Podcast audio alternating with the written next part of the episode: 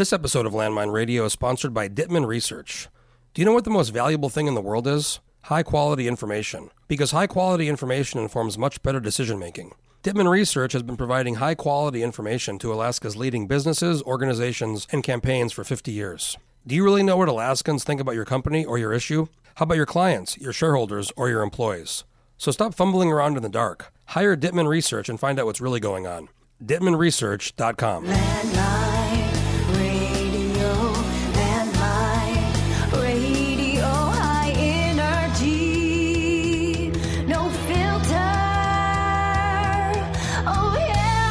right, back here with uh, Sarah Erickson. Very excited to be back here with you. How you doing? Great. Been trying to get this podcast for a long time.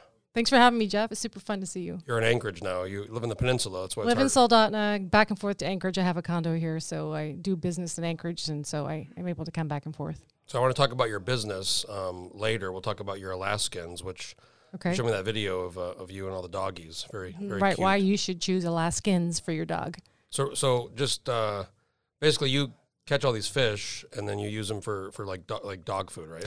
Right. Well, I don't catch the fish, and it's not sport caught fish, it's commercial caught fish. So the commercial fishermen who deliver their fish to the processing plants in the Kenai Peninsula, I buy thousands and thousands of pounds of fish from the processors. They bag it up for me. I buy it from them, and then I store it in freezers and make dog treats throughout the year. So in the video, um, you were talking about it's it's all like natural compared to other dog foods. Now it's kind of like with people too. I mean, there's all these preservatives, and people are talking about you know like eating preserved foods. Is this kind of the same thing for dogs? Yes, it's very similar. When you look at a label of a dog food, you'll see like 8,000 things listed there. You're not really quite sure what it all is. But with Alaskins, it's a dog treat, but it's just the fish skin. And we leave as much meat as we can uh, while it, and we just dehydrate the skin. So either leave them whole or we hand roll them for smaller dogs, cut them down into smaller sizes and hand roll them up. So you said this in your video, but a lot of cultures, um, like Asia, they love the skins of fish, right? Oh, of course, they love the We skin. They eat the whole fish. Yeah, Americans just really haven't grown up with that unless they have a um, a- a person kind of pushing that on them from I don't know from other culture, I guess. But naturally, I mean, at least in Alaska, I never ate fish. Did you? Did you ever grow up eating? Not, no, I grew up in New Mexico. I mean skins. I'm talking about the skins. skins. Yeah, Now, since I moved here, um, I've spent a lot of time in Russia, and I love caviar. right. so and that's what- a part of, of fish like that normally people would dump, but So- Russians make caviar and My buddy's dad, um, Russian, what he does in the summers, he'll go to the peninsula and he'll go all around, and, and the the, you know, the fisherman will just basically discard the roe, yeah. and he'll take it, Oh, yeah. all of it, and he puts it in these big buckets, mm-hmm. and he puts like salt in there, and he uses these uh, tennis, you know, to like separate the eggs, and he produces this like it's such good caviar, and it's basically, you know, to buy this stuff is very expensive, even Right. in Russia to buy it. So here he just gives it to, to me, and it's Yeah. like the best caviar. Well, he wouldn't be able to really legally sell it to you if he's getting it from sport caught No, he just gives it, he just gives it away. Yeah, if he gives it away, it's totally fine. Problem is when people sell their sport caught fish, there's a problem. So I have to buy the skins from a processing plant plant that are commercially caught, and So it's like cod and salmon, and halibut. So it's all from the um, Cook Inlet, or Yeah, all from Cook Inlet fishing. Yep.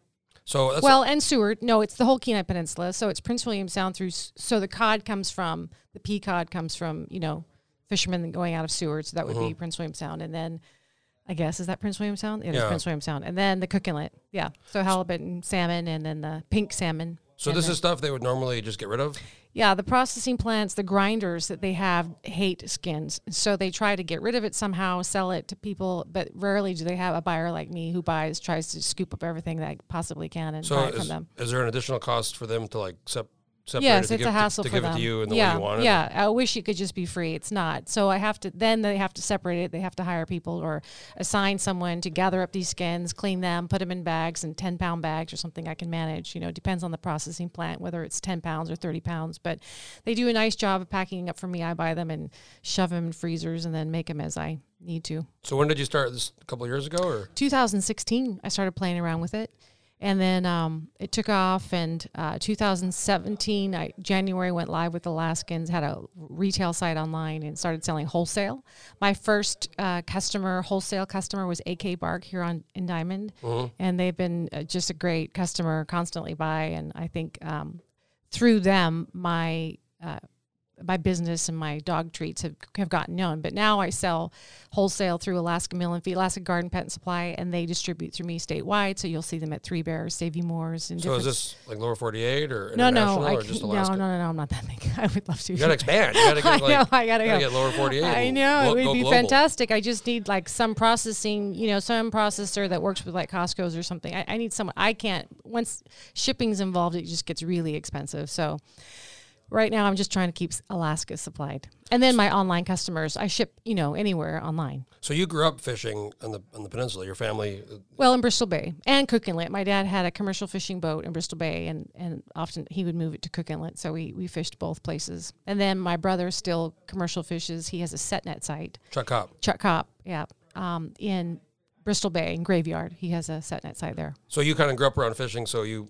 I guess, you kind of thought about all this fish. You oh yeah, I mean, excess. yeah. Well, we I watched it. You know, we'd go and deliver our fish, and we'd see the processing, and I would see it. And Dad was always a firm believer in the health benefits of Alaska seafood. He would just say, you know, what a huge waste it is that we're just throwing away those skins when there's so much benefit. I mean, as- growing up as kids, had to take cod liver oil. That was our medicine. Mom and we'd ha- have a tablespoon of cod liver oil.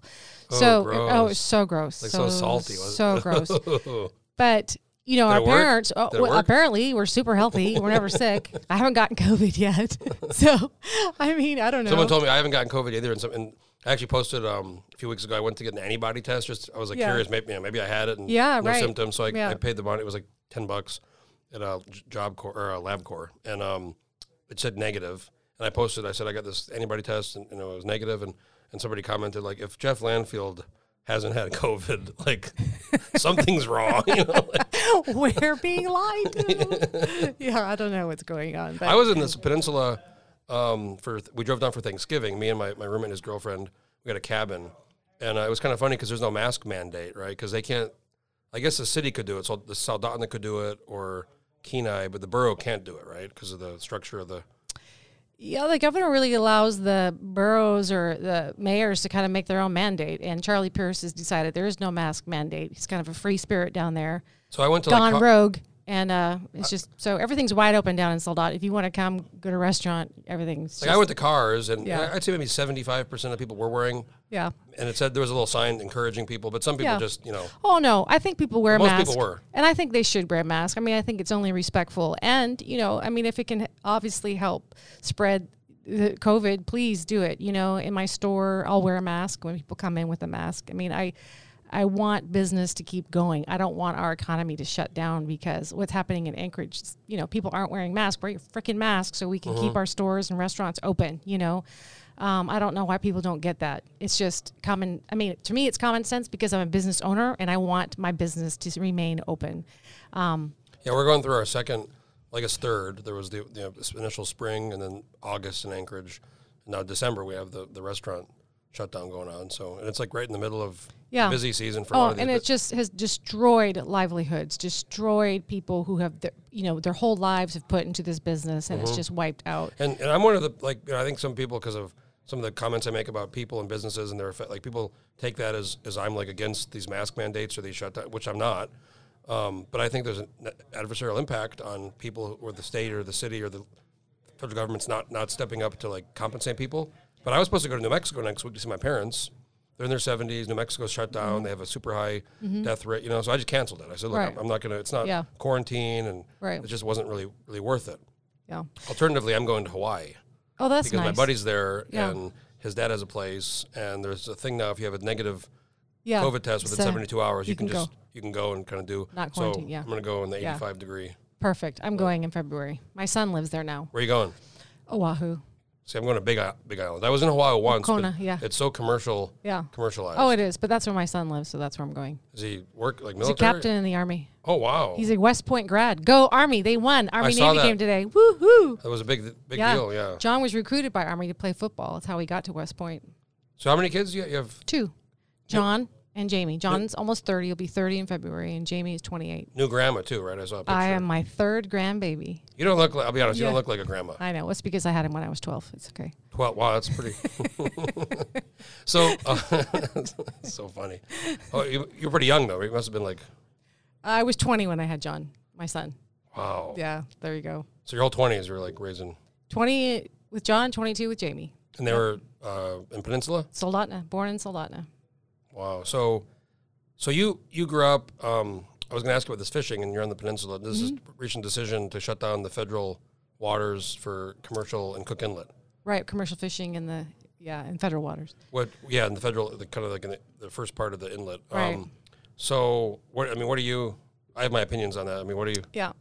You know, it's unfortunate that it's become so politicized. And it's people like, I'll just say it, Bob Penney, who stirs the pot and who pays off people on the Board of Fish. I'm not sure how he pays them off, and maybe I'm not, I'm misspeaking here, but it's just really frustrating to Well, he- watch. He, he formed that um, KRSA group a long time ago. Yeah. But now it's. I mean, he's, there's a big board, right? There's a lot of people on the board. Well, yeah, you know, he's just kind of focused on uh, pitting the sport fishing people against the commercial fishermen, and it's just super unfortunate because, you know, back growing up, we never had an issue. I mean, we had fish, and there is fish out there, or there used to be, and it's not just because the commercial fishermen are, are catching too much, or because the sport fish, or you know, too many are being caught there's there's many reasons why. I mean, there's a one big reason. What the hell, why are we still making pinks? I mean, we talk about Well, the hatcheries farm are- fish. The hatcheries are ridiculous. Hatcheries produce all these fish, and you can't even catch a sockeye in the Kenai River anymore. It's just packed full of pinks, you know. And the uh-huh. pinks are are scavengers, and they are just going to go after the same food source that the kings and the sockeyes are going after. And that's a huge problem. But, you know, because it's so political, they just keep making more well, pinks. so, well, someone told me a good a good somebody who's been around fish for a long time. They gave me like a really good kind of explanation. They said the fish are all going to die no matter what. Mm-hmm. It's just a matter of where and who gets them. right. And you know, for Cook Inlet, I mean, the, the breakdown of, of commercial to like sport, personal subsistence in Alaska, total breakdown is ninety seven percent commercial, three percent everything else. And Cook Inlet, you know, four hundred thousand people live in and around Cook Inlet. So to me, it makes would make more sense that the people who are like want to you know get, get fish for themselves or go sport fishing, or if somebody wants to fly in and pay ten, fifteen thousand dollars to you know stay in a hotel and fly up here and hire a guide to catch a king, that's more valuable than getting in a net and being sold for a couple hundred bucks. Well, it's it's yeah, and that's the argument that you'll hear from the sport fishermen that they have a lot more economic input into the state than the uh, than the commercial fishermen. But also just people who live in But like the I mean, commercial fishermen also fund the processing plants, and the processing plants are a huge business, and they make. I mean, they bring in a ton of workers to work every summer, Mm-hmm. every season, and so there there's a lot of jobs being put into the economy because of commercial fishing. It's so we forget that the processing plants are also part of that equation. But there's also, you know, like I was talking to a guy who's, who's been here, he's born and raised in Alaska, he's in his 70s, and he was saying when he was a kid, he remembers, you know, there was like all up north in Talkeetna and, and the Mat-Su Valley, there was big kings up there, and Mm-hmm. Tal- and there was all these fish all over the place you can go catch, and now there's like very few. Right. So I mean, I, I don't know, I'm not like an expert here, but it seems like they're probably all getting caught up in nets before Right. they can get up. To, is that? I mean, is that am I wrong? Well, commercial fishermen have regulations on their net size. So, you know, they have the nets aren't supposed to be able to catch kings. Yes, they do periodically, but they're not getting slammed with kings, which is what the sport fishermen say. Oh my God, we're not catching any kings because the commercial fishermen have their nets out. Well, that's not true. Their nets are, you know, regulated to a certain size, so that, so a king can't get tangled in there technically. So, and it's been regulated over the years to make it less and less happening. So, so if it's closed, if they close that federal area in the kind of beginning of the inlet, I mean, they can still. How much is it going to affect the commercial, um, you know, fish fishermen? Because they can still have the nets. I mean, the fish are still going to go up, yeah. so they can still get the fish, right? Well, the set net site probably won't be affected as much as the gill netter. So the ones on the boats just can't fish in that area, as far as I'm, as far as I understand. Is that is that Well, what you yeah, got, I- or, or I, I, I've read, I've you know, I've, I've, I've read, um, I've read. I mean, different people are saying different things, so it's hard to like. yeah, I know it is hard.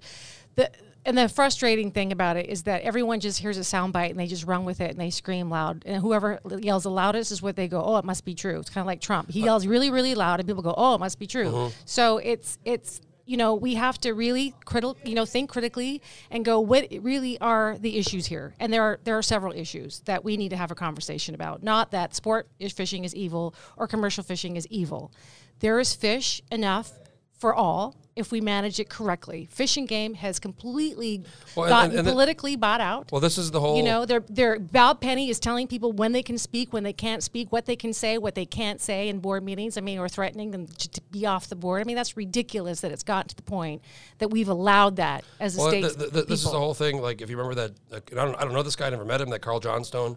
Um, he was appointed to the, to the board of fish. Right. And you know, Representative Spohnholz. I was there in the room. She threw this Mm-hmm. grenade about women that nobody had ever heard about. Never came up in any of the confirmation hearings. It was totally a grenade during the right before the vote. Yeah.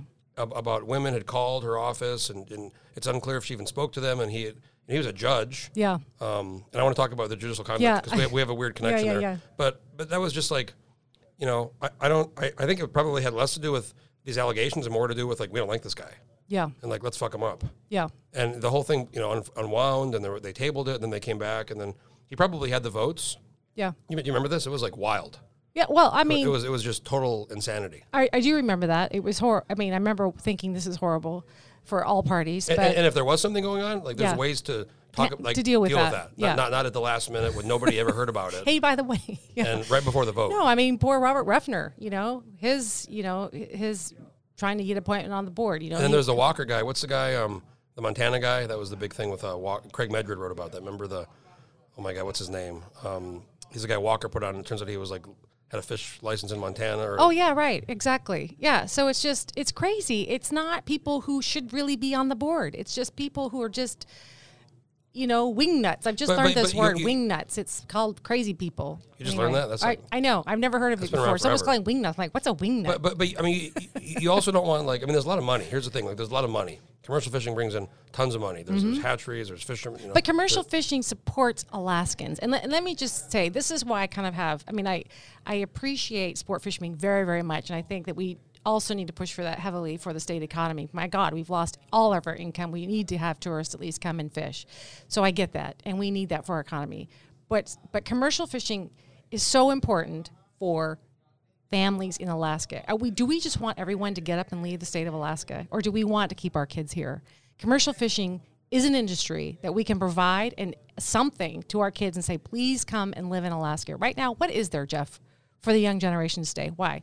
I mean, what what are they well, I going mean, to the truth is, a lot of you know, uh, uh, What? The last two years, we've lost people. We've Oh, lost, yeah. lost population, and you just you know this budget. Nobody I mean, teachers want to leave. They're leaving in droves. It's pathetic. They have the worst retirement. It used to be like the best. cops too, because you know we Yep. don't the, our, our retire. You know we have this kind of messed up retirement issue where with the pension, so they'll get they'll get trained here for five years or six years, or you know you, you know this. You know, truck was a cop, and then they leave. They go, oh well, Yeah, right. go somewhere else where I get a you know better Ex- deal. Exactly. So Alaska needs to really start thinking about what makes sense long term rather than these quick fixes because the- the- someone's just yelling really loud. The inherent problem in this state is, is people think at the most four years ahead, but usually two years ahead. Yeah. And this has led to and the it's only through their election, which Right. is so saddening. It's just they only think for themselves. They get elected saying, "I'm going to do all this great stuff," and then rarely do you see someone who stands up and does the right thing. And, and I'll just say it. I mean, you know, my brother Chuck Kopp stood up against funding a full PFD because he knew it would bankrupt our state. And here we go. The governor's coming out promising with a five thousand dollar Uh-huh. dividend. I mean, holy hell!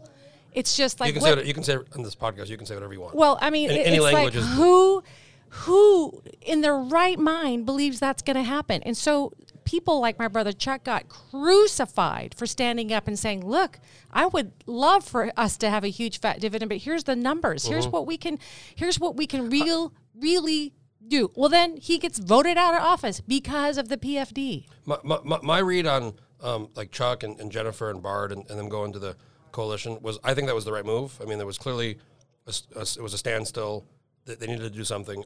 I, I think Nothing would have happened otherwise. Of course. Yeah. I think the only thing maybe, um, and I live in the opposing, I'm in 23, Chuck was 24. Mm-hmm. Yeah. Um, I just don't think for the la- that two year period, I don't think maybe there was enough communication with people who didn't understand what was going on. And then at the end, they just heard, well, Democrats, blah, and that was kind of Yeah. the thing. You know, unfortunately, uh, for Chuck, he's just a decent person, and he has a job. He commercial fishes, and then he works for the state as a as a legislator, you know, as a representative. Mm-hmm. So for his family income, he goes commercial fishes in Bristol Bay, and he wasn't on the street knocking on every door trying to explain the situation to every person. He just believed that people would actually do their homework and not believe these insane, credible That's, that's a good. you know things and That's go a good wish, but yeah people- people, don't so what they do is they listen to a soundbite and run with it and it's really frustrating very discouraging and it's just And, and this is, you know, I've, I've talked about this a lot, but we have this, you know, I call, I call it quote unquote citizen legislature, but the reality is it's not because uh,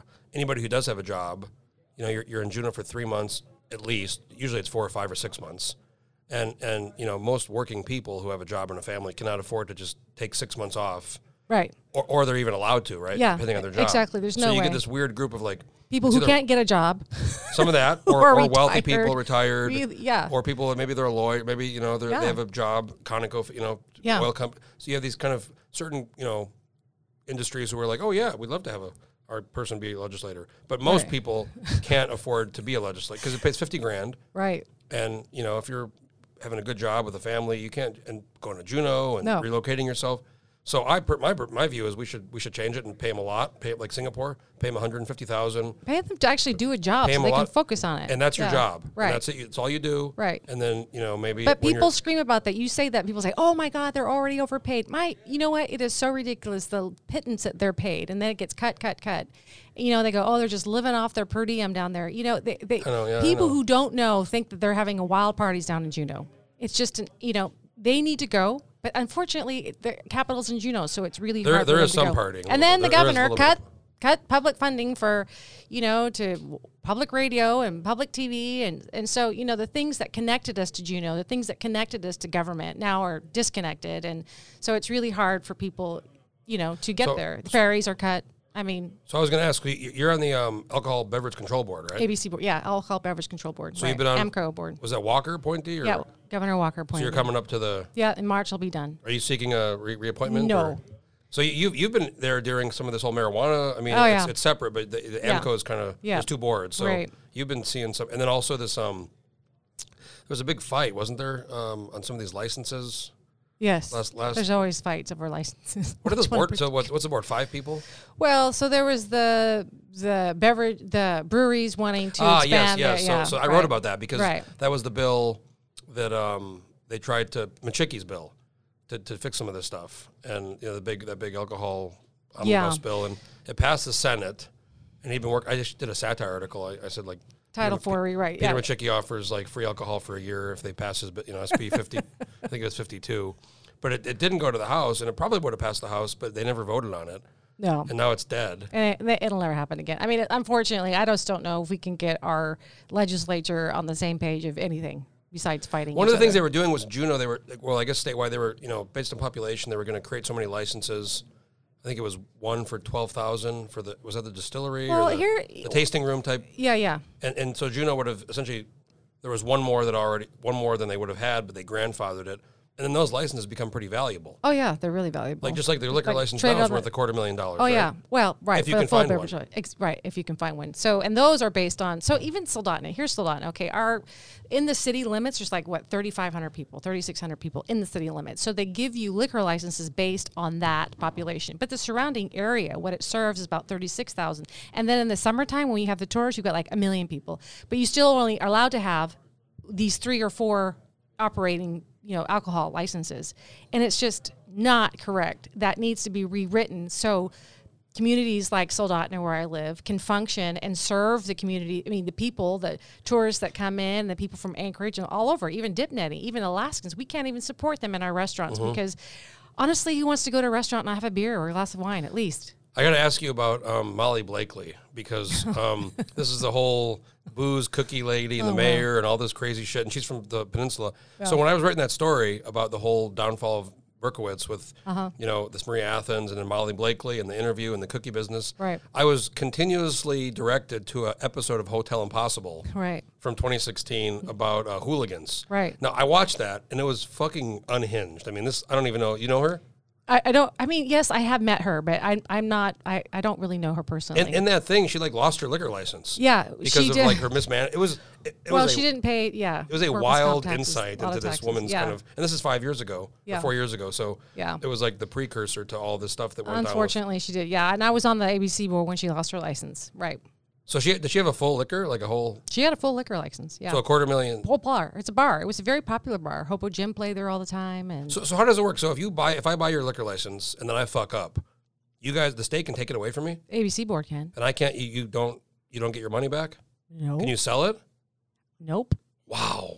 How often does that happen? I mean, you've been three years. Is that- No, it doesn't happen very. I mean, it has never rare. happened. I mean, you know, the we give licensee holders every advantage, and, and that's the one thing that I've been really thankful to be on the ABC board as a public member is because I have been fighting, you know, uh, for for these businesses to stay afloat and giving them every opportunity possible to correct things. Some of the mistakes that they make, where they get, you know, uh, a notifi- a notif- notif- notice of violation NOV that's called. Um, are just simple mistakes, you know, paperwork not filed on time or not filling out the paperwork correctly or silly things like that.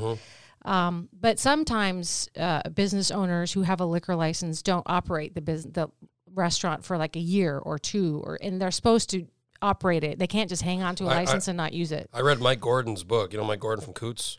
Yes. So he started Koots, you know, like in the seventies, and he wrote a book, Learning the Ropes. And Mm-hmm. in this book, he talked about um, he bought like another bar. It was like a bar restaurant, and I forget what it was called, but he it was I think it was it might have been a gay. He, there was a gay bar, and then he bought another one to like compete. But he was he was trying. This was like in the seventies or maybe eighties, but he had to like open up by a certain date, otherwise he would have like lost the license. And he remembers there was like some issue with. It was kind of funny. It was some issue with the the permitters or the regulators in like the city and the code of like the the tiles. They weren't like the oh, right. Oh, yeah. So, he was like he yeah. basically told the guy to fucking like gut everything. Like fix it, open the motherfucker up, so we can like not lose my damn license. Yeah. because of some other like p- permitting you issue. are. It's permitting for the yeah, all kinds of the fire has to do the permit. All city has to permit. he had yeah, like a week. To, borough, he had like yeah. a week to open up. He would have like lost his license. He paid all this money. I'm sure he was losing his mind. Were you there when um Chris Constant from the Anchorage Assembly? There was this big fight in Fairview for a, a long. Remember they were going to like label the bottles and. Oh, yeah, I think that person's license might have got taken away. That that re- that, that liquor store. You mean in Mountain View? You mean? It was Or like Fairview Mountain. Yeah, it was over there. That was Yeah. probably three or four years ago. It was a big deal. Yeah, And in Anchorage. Yeah, basically told them not to open. I mean, it was yeah, it was very big. Yeah, there was meetings, and I remember the community council and the assembly. Yeah, and it yeah, was like it was it was. Yeah. And then there was probably before. Uh, this is way before you were on there, but the Al's um, sports bar by where I live on Old Seward. He put this big train there. Remember Mm-hmm. Oh that? no. He put a big train car. like outside, it was Yeah. a huge Alaska train, like railroad car. Yeah. and he like jacked it up, and I don't think he got permission. Made it into a bar. Uh, it was like a yeah, like it was part of the bar. You, and you could- and Oh, but they- he didn't get a no permit like no, for that. Yeah. So that was a whole thing, and there was like it was a big, it was, Yeah. it, was, it was it was wild. Because I was You in the community council, and that was like one of the meetings we had where like you know normally we have five or ten people. It was like seventy people showed up. yeah. You know, it was it was like fucking crazy. Yeah. Well, you know, basically, if a city has some sort of opposition to a business, you know, we really usually let them deal with that. I mean, as long as the business is operating with under the rules, you know, and regulations of owning a liquor license, the ABC board is fine with it. I mean, um, we will listen to a city's opposition and say argument, but sometimes we'll just say, listen, this business is not doing anything that's violating the rules of holding a license. My, my- my, big frustration, and, and I think she's gone now, McConnell, right? Erika McConnell. Yeah. They tried that a couple years ago, or maybe a year and a half ago. They started kind of really going after you know the ski area and the She fair. went after. She shut Like, down Alaska Airlines from serving alcohol on the flights because she didn't have fingerprints from all of the CEOs from all over the world. She wanted all of them. So so what happened? All of a sudden, it just like the stuff started where there was first it was a ski area, the the Ar- Yeah. Arctic Valley, and then it was. Well, the- I'll tell the you what happened. All this shit started out of nowhere, and everybody well, was like, "What the no, fuck's going on?" No, it wasn't. on?" To be fair, let me tell you what happened. So the ombudsman came and For, said, for, for me, "Listen, like it came out of nowhere. Right. But they did a thing on the on the ABC board and they said, "Listen, you guys aren't consistent on what your on your rules are and you're not you're not um, consistent on what your licenses are for. In fact, you're allowing licenses not under the Title IV regulations. You're just giving licenses like Arctic Ski Valley under a license that's not correct for them. I mean, and we allowed it again because it was just like, you know what, who want It was just I so mean, it's like a few people having a beer when they're skiing. so skiing. loud. Yeah, but they have it under uh, license. um, I'm, my mind is blank right now. Basically, it's supposed to be during an event license, Yes. like an hour before an event and then an hour after, and then it's supposed to be done. Well, they just want to op- operate the whole time they're open. So the license that they not? Have, why not? right? You're skiing. But the You have a- have a license, it's an event. But the license isn't isn't applicable to them. But ten years ago or twenty years ago, whenever they got the license, that's the license they were given. Okay, so the ABC board then just gave it to them. the, the, the other big frustration I had, and this is like personally affected me, so it's par- partly selfish, but partly it's just really fucked up because of the bowling alley in Juneau. yeah, you you, were really mad at that. I remember. I was very me. pissed off because Yeah. people go there, le- legislative staff, and I'd been in Yeah. jail the last two years, and I'd kind of be, be, joined the bowling league. You go, you bowl, you hang out, you talk about stuff, you have a beer. Yeah, but there was an issue with that. There was more than just. Well, there's there's a little bar area. Yeah. And it was separate from like the bowl. You can't be drinking where you're bowling. Yeah. But that got shut down too. And I talked to the guy who bought it. Yeah. And nice guy. Yeah. And it's like he bought the and COVID happened, you know, and then his license, he can't serve it. It's just like I felt so bad about it because Yeah, but I remember that you and I talked about it, and I actually you were in looked into it for the meeting, Yeah, right? and there was more to the story than he actually told you. So uh, things worked out for him uh, as far as our. I think eventually it did. But but I'm Yeah. saying for a long time, I don't know Yeah. the license they had, but for a long time, It was very the- frustrating. You It's very frustrating. Bowling alley and you get a drink. Right. Well, I mean, the thing is, I like law, ha- I like having a drink. Title IV is so ridiculous and it's so restrictive. I mean, it's practically written during the Prohibition years. In fact, it was. It was a copy from state of Oregon's law. Well, that's because you know in keep- Alaska. We're actually working on a story right now. It's it's a long aside, but it's it's a historical kind of investigative piece, and um, almost all these like laws early Alaska were like they just copied Oregon's laws. yeah. that's kind of where it came from. Yeah, it's terrible. You know, and unfortunately, I don't think our legislature is going to get their act together again and dual and redo this whole Title IV. What would be really nice is if they would just say, listen, we're going to allow each community to handle their own alcohol regulation, I guess. Because, I, I mean, it would be great if we had it one state ruling. And, and, and that's probably even impossible now that I think about that. But it's just you- you unfortunate thing where, because um, communities are completely handcuffed and tied behind their back because they can't operate. So here in Soldotna, we've got this key piece of property right in the Y when you come into Soldotna, right past Fred Meyer. And we were all excited. We're like, yay, maybe, you know, Applebee's or Olive Garden or something will come in that will be fun for the people. But no, what comes in? A Starbucks. We don't want a Starbucks. We have like eight coffee wagons that make fantastic coffee. We have two Kaladi Brothers already. We don't need more coffee, and nobody wants Starbucks. But there's a Starbucks in that prime spot. Why do they have it? Because no restaurant wants to come in when they can't get a liquor license. Wow. So Stupid.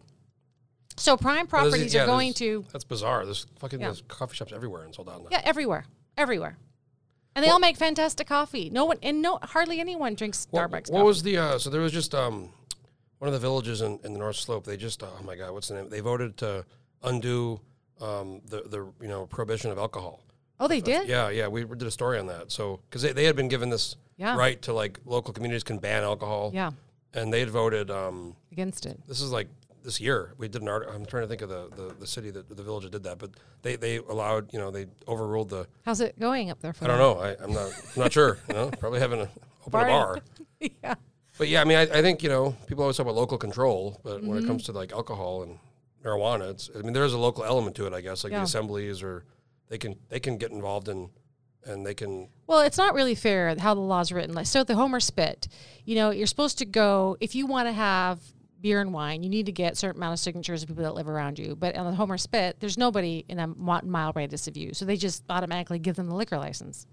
really Yeah, wine and beer, so they can have that without having to go like march land, around like and find land- people to. Land's End or Yeah, right. Exactly. Well, they have a liquor license, a full liquor license. But if you want to open like Finn's, you know, like little restaurants along this the uh-huh. spit, you know, they in Soldotna, if if all of the liquor licenses are given out, you can still apply for one if you can get a thousand signatures of people living like a mile around you. Or, so so there's like the liquor license itself, the full liquor is one thing. Yeah. But then there's like the beer and wine, which This is is a different wine. different kind of Yeah. like allocation of population or something, right? yeah, well, they're all based on population.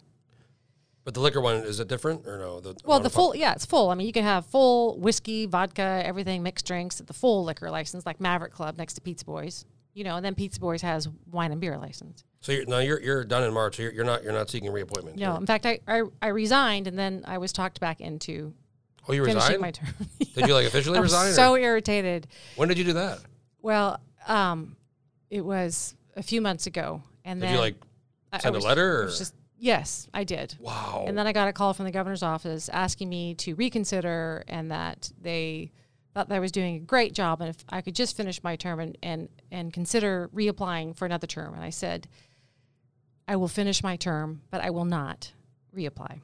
so you just don't. You just you're kind of done, done with it, or No, I'm just really frustrated with uh, the Dunleavy administration. I, I just, you know, I, um, he's slow to respond to the needs. I mean, he's been a complete mute during this whole time of COVID. You know, um, the mayor has taken over Anchorage, and Governor Dunleavy has done nothing really to protect the restaurant businesses here. He hasn't even stood up and said anything. He's just, you know, let everyone else run well, I mean, the I show. guess he's, he's kind of said his approach is like you know let the local. yeah, well, That, it's that, a, that, that is an approach, you know. right That's, that's his approach. and that's a coward's way out right so i think you know he needs to do more to help public and um, his his emergency ex, you know he's extending his emergency powers without Yeah, see, I- legislative I'm- I'm not approval even sure if but he's going to so- do it again so you know it expired, and then because they didn't meet Yeah. this, you know, extend it, and so he did another one for 30 days. Now he's doing another one. So Yeah. I mean, I, at some point, I mean, you can't just be doing declarations every 30 days. yeah That- that you're supposed to it's supposed to be a new a new emergency something new has to occur to Mm-hmm. be able to extend the emergency so I'm, think, I'm thinking at some point somebody's probably going to go to the courts and say you can't be well i hope Just- they do just doing. but everyone's just tired of everything. You know, we've got eight million things going on. We got the attorney general, you know, issue lawsuit. We've got. I mean, there Le- are. legislature still has not organized themselves. Oh my God, and they probably won't. You know, so I mean, it's well, just they'll have to. I mean, at some point, yeah. And I but they'll have to. you know, but let me tell you. Let me go back to Chuck. Okay, doing the the coalition thing. Thank God that that actually happened, you know, because they would have been a standstill forever. So Gary Knopp didn't form. Who was it? East, Eastman didn't fo- want to Well, join. they- so they had 21. Um, they had 23 Republicans, but then Stutes and Gabrielle were kind of with the you know the Democrats and Yeah. the Independents. So 21, um, and they had their announcement in 2018 after the election. But one of the people in the 21 was Eastman, and he wasn't there, and he was didn't kind of come out with them, and it became pretty clear right away. Yeah. And they, they kind of spike. I called it spike in the football, where they Yeah. they announced the speaker, Talerico, and the rule, and they announced everybody. Right. And they left no room for anybody else to come come over. right. And then the whole thing, on, you know, came unwound, and then the, you had the, the 30 days of the session with no House organization. Right. So they I had to do there, which something, was- Which right. was insane. But then once they got organized, they passed the fastest budget in the history of ever any legislature. I mean, it was really incredible. I mean, the le- the leadership. The second budget, the first one wasn't. The yeah, first no, one took a the long. second budget, right? But I mean, some of that was COVID. I this mean, they were- last one, yeah, they were trying to get right, right, right, out of there. right. I was there too, and it was True, like but it was super, super fast. the, the the irony of Eastman was um he was there and he was the first one. He was like full mask, the whole you Yeah, know, right, I remember. And, and, nobody else was, and everybody Yeah. was like making fun of him. And Right. He did look very goofy, the only person. Yeah, with big he was dark making a statement, yeah. And but it was just funny because then like you know a few weeks, month later, everybody's Everybody like, was wearing wear your fucking mask. I remember your little video of wash your hands as long. What were you singing? Row, oh, that, that, that, that was it? Baby Shark. Oh, baby shark. So I Yeah. didn't do so. Uh, Adam Crum, the commissioner of uh, Health and Human. No, you had a. It was on your thing. You were washing your hands and singing the song. Was it Baby Shark? It was Baby Shark, but he's Oh. he said that he said Oh. wash your hands. He gave like a press conference, and he's Yeah. like he's like the best way to do it is like do Baby Shark, and he like Yeah. and I was like what the fuck. So we we uh yeah I had my I did a little hand washing video, and then we applied the Baby Shark yeah, to it, and uh, little sharks on the screen. Yeah. Very very effective. I didn't even know that song. I mean I guess Baby shark, do do do do Yeah. do do baby. It's because you, I have grandkids, grandkids. yeah, so I know, I know, So- I so- know these songs. so. Like I got I gotta I gotta um go back here a little bit. Now I actually met you like eight years ago, Right, or not almost nine years ago. 2012. and because you'd come back, and I was, uh, we won't go into the details, but we, we Yeah. had somebody I was kind of hanging out with, and we won't say the name, but it related to her, and Yeah. so somehow, I don't even know how we met, but um, we ended up going to dinner Huh? with me, her, you, and your X. ex at the time husband, or Yeah, yeah, so this guy Paul, and he was a like some kind of judge. Mm-hmm. he was a criminal judge in Pittsburgh. Yeah. yeah, but, but he was doing something here too, wasn't he? Or Well, he yeah he was working as an administrative judge. And and I remember th- thinking like this guy is like this guy's as the Australians say good value, a lot of fun. Kind of a- Oh, yeah, tons good- of charisma. good yeah, very value, ver- charismatic. Yeah, very lots fun of guy, fun. Mm-hmm. and we were dr- you know we were having and but he definitely like I remember like and I saw him a few times after like events or you know th- and he was just always like very um charismatic's a good word for it, but but but a lot of energy a lot, Yeah. of, a lot of and and you actually we'll go into what happened there but you met him and I just realized this before the podcast Oh.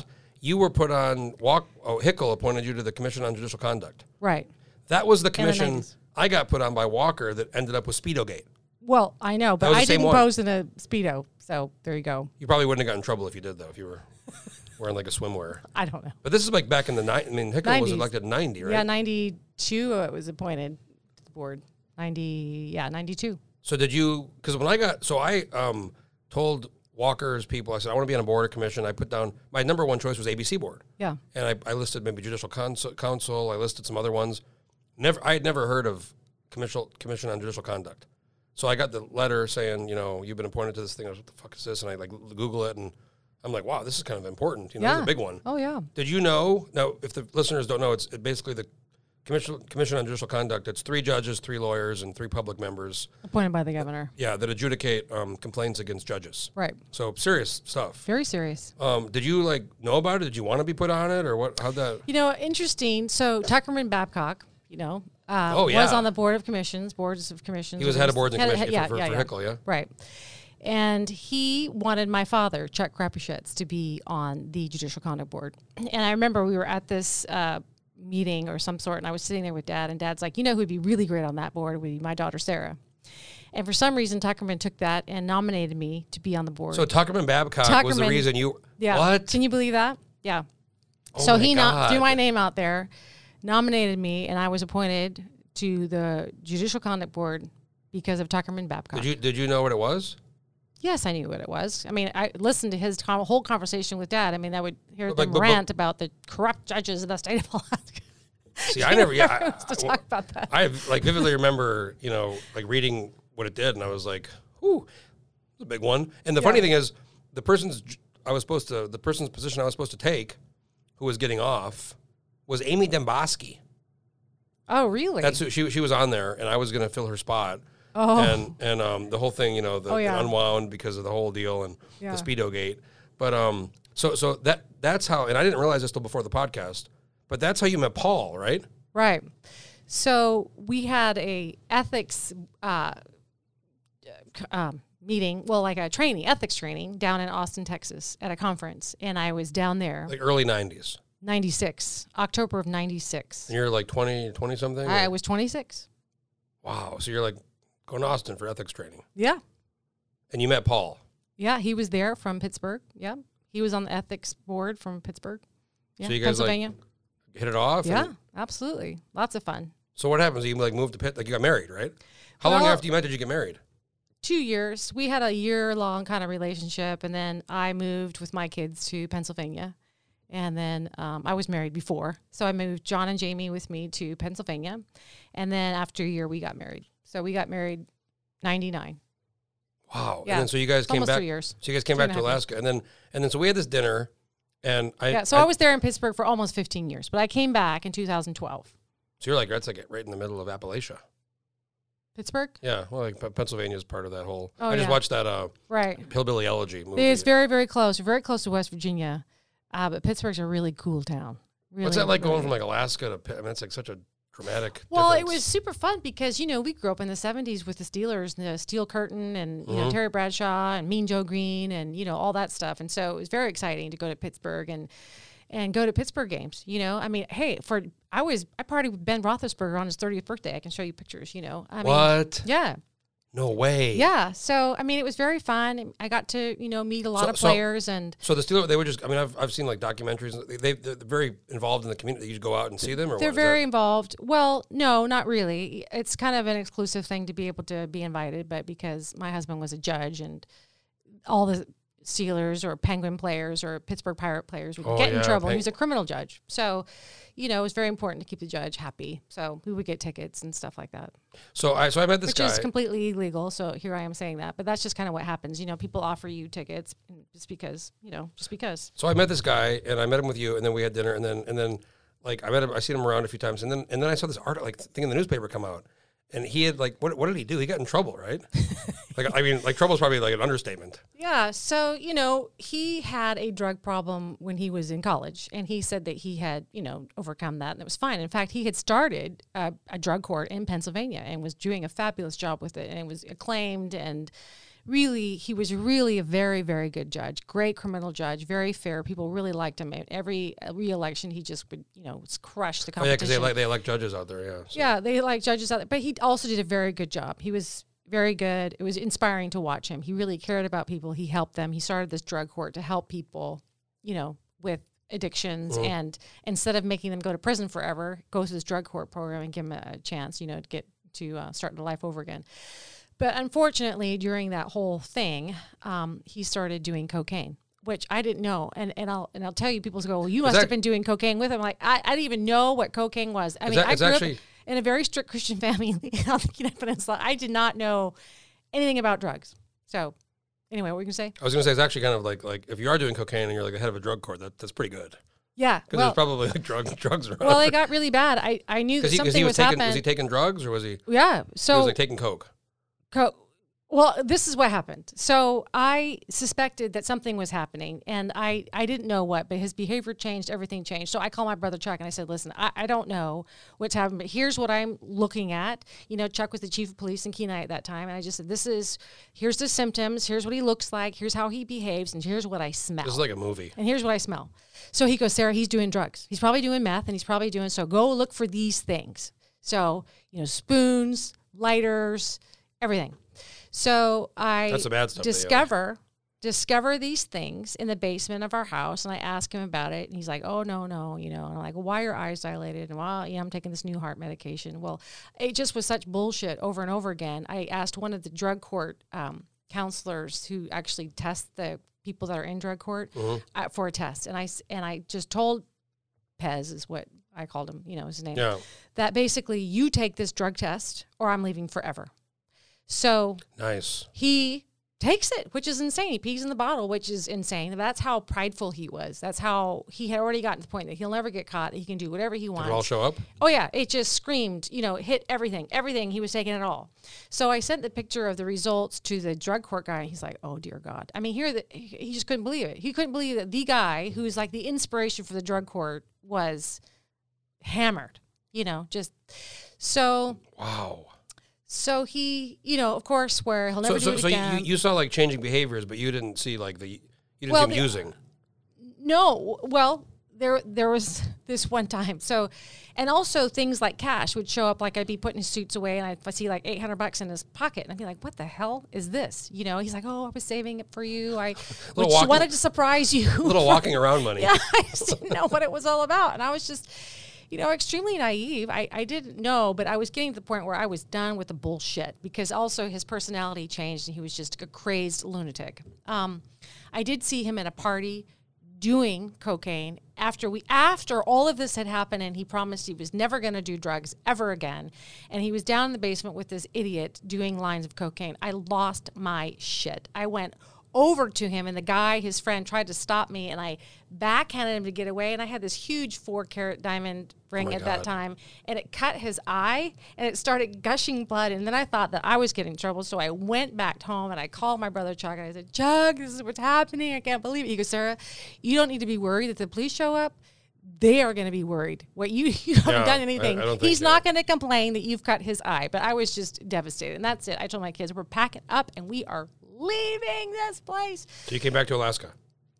No, not at that time. But those kind of things, sorry, those kind of things happened like three or four times after that. And then my brother Chuck told me, You are done. Come home. You're done. So I did. At that time, it was like three or four times of that where it was just completely crazed behavior, things where he promised he would never do drugs ever again. And then here it was. And then after that, after I came home back to Alaska, So this is like two, so you you've married for what? Fifteen years or yeah. 10 10 so it was 1996. yeah. I mean, 99. so ten, over ten years. Yeah.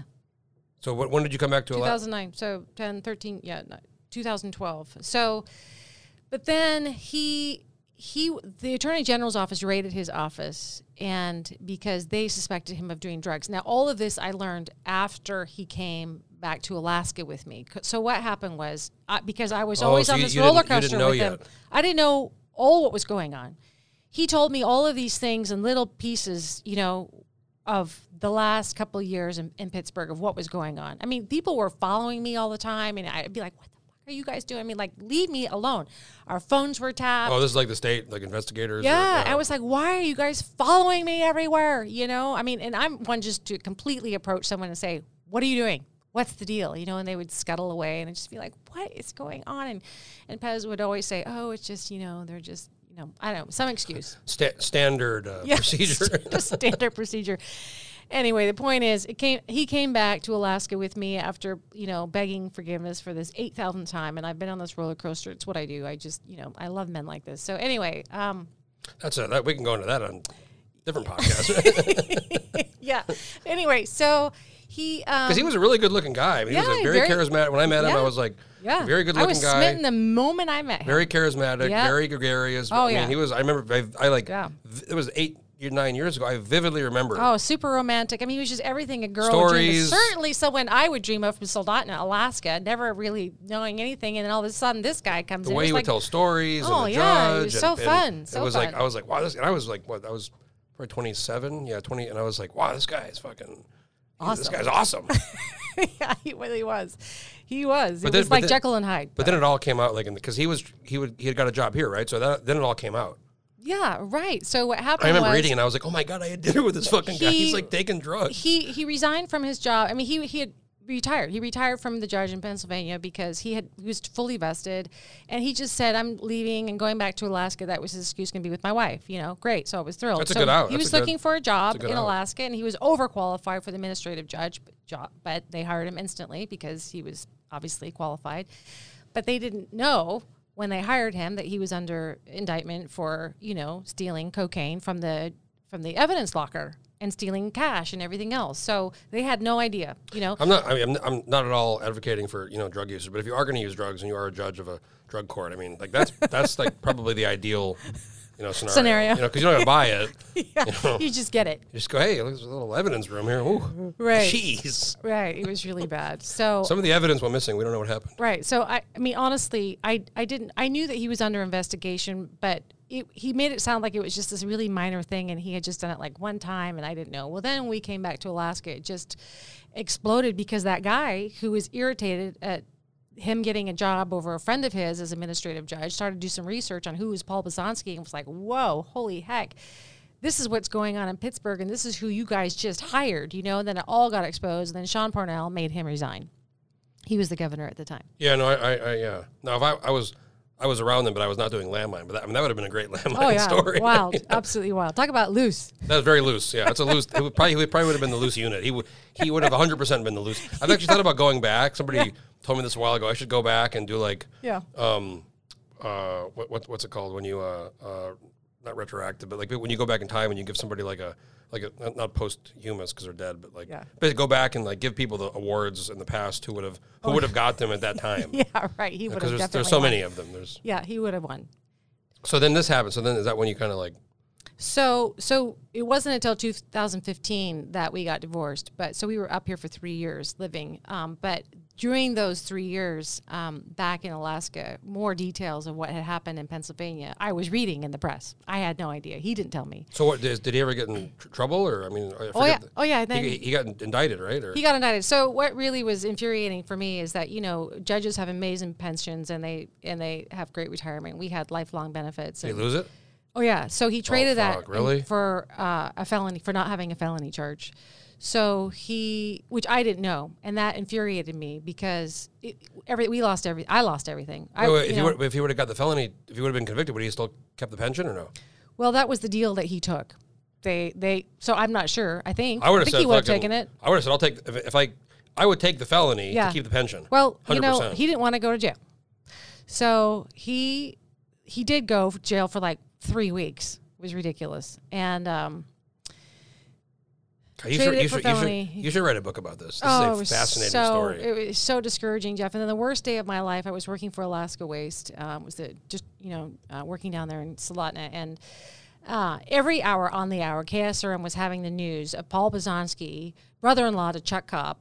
And, and, and, 'cause Chuck's and they kept bringing police, it so, over and over and over again. You know, no, at that time he was working for Fred Dyson. Oh, right. as yes. chief but, of but he, staff. he was previously the chief of police, so. Yeah, and and then it was just this whole my whole family was in the press every day before that going up, and then every hour on the hour it was the Were they- headlight. Were they, mad, headline. were they mad? Was he mad at you? Were they mad at you? Or No, no, they felt sorry for me. I mean, I it was just so humiliating, so humiliating. your family wasn't like they were mad? No, I mean, well, Chuck was beyond you know, disgusted, but you know, it was it was just a very sad. No, they were sad. Everyone was just super sad at how it ended The, the, because the, the one thing I've learned in, in life, especially like doing media stuff, I mean, no matter how bad something is, it's really just it, it goes away. yeah, I, mean, I know. Just, you know, people can overcome, Yeah. especially if they do the right thing and they and they get past it.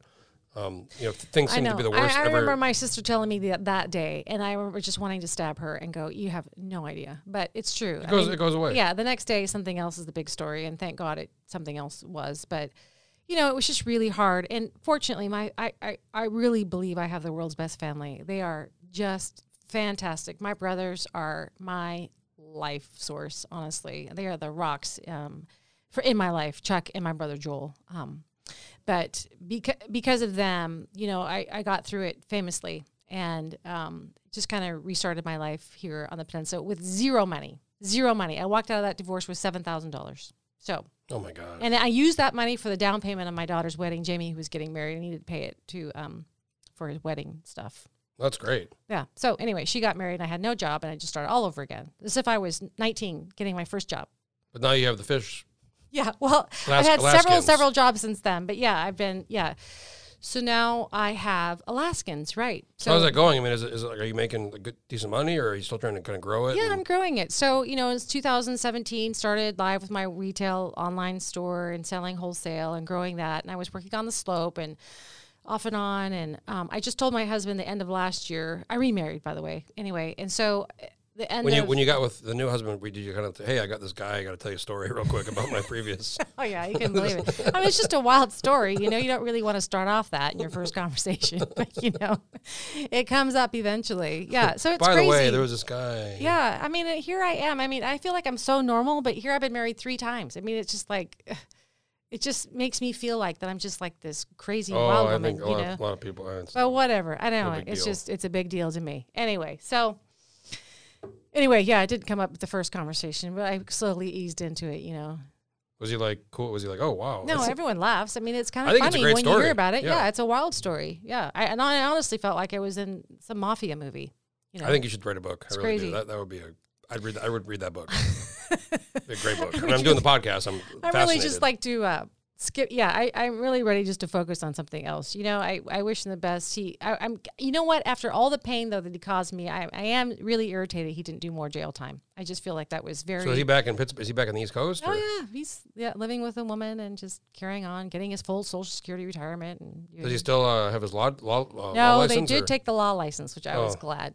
It's Yeah, Damn, yeah, man! Talk about you go to law school and you're a ju- just like wow. And you, yeah. And he was very good. It was a sad story, a sad story to see how they fall. As you Rick know? James uh, said in the, the Dave Chappelle skit, you know, co- cocaine's a hell of a drug. You know? Yeah. Have you seen that? No, I haven't oh, you it. gotta. It's like yeah. classic skit where Rick Well, James. yeah. I mean, and because of that, I, I'm really I frown upon drug users because it's just so irritating to me how it completely can control somebody, and I hate that. So I mean, I'm- not I- necessarily pot. Pot's a completely different thing to me. Mhm. It hardly counts as a drug, but I mean, as far as cocaine, meth, you know, any of that, So I- I'm actually like I started writing a book and I've just started it and I'm kind of trying to. you can include a chapter of this Paul Pozonsky if you want to. You can write it for me. We should do this separately, but I'm doing a book about kind of me and like moving to Oh. Alaska. and Oh, I'm, you. Oh, So I okay. moved to Alaska in 04 and um, I had you know I had never done drugs. I mean I drank it in high school, you know, drink Yeah. party, but I'd never done. I never never smoked pot. I just never. Yeah. I've been around it, but I just didn't. You know, I was trying to go to the Air Force Academy. That was my big goal, or you know, I was just very committed to trying Right. to do that. Um, I moved up here, and you know, 04, I was 19. And I started to get in like uh, kind of I was selling cars. I met these guys starting in gambling, poker, underground poker. I was dealing c- cards, and then I got Yeah. around these people, and you know, pot, marijuana. You know, I started whatever, and then um, this one guy, this this Greek guy that ran this game, he was he was like an old crazy guy, and, and I started doing cocaine, like a lot of cocaine, right? And I was like 20, and I'd never done drugs before, and I got into that world for a while, and it wasn't that long; it was couple years, you know. And and and my last um, vivid memory, I had uh, been traveling in Europe for several months in 2006, and I got back, and it was like it was like fall 06. I mean, this Russian guy that I known, we started um, going on like a bender, like a three day, you know, co- like drinking cocaine, like like tons of cocaine, and you know, I had tried to go to sleep. My heart was racing so fast. I was like sweating. I was just like, and I couldn't like sleep, but I, w- I was so tired. And you know, I, I finally like said this. Fuck, this is not. You know, I fell asleep and I woke and I said, this is not Yeah. what I should be. You know, so I quit. That was the last time I did it because. Yeah. Um, but it's such a powerful substance when you're Yeah. on it. All you can think about Is is, doing more. more. Yeah. That's all you can at, at any Yeah. cost, basically. Right. And I can't even imagine what like meth or heroin. I've never done anything like that, but you know, I mean, that's that's probably even worse. So people get on that stuff, and it's very, very, very powerful. Yeah. And it, yeah, it's very sad.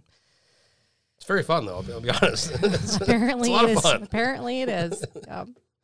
Well, it's been a great podcast. Um, glad, glad, glad you were uh, glad you were able to do it. Um, if folks want to buy the, I mean, can they buy it? Where can they go buy it? Or Yeah, so they can anyone can go. Uh, well, Alaska Mill and Feed here in Anchorage, they can go and buy it there.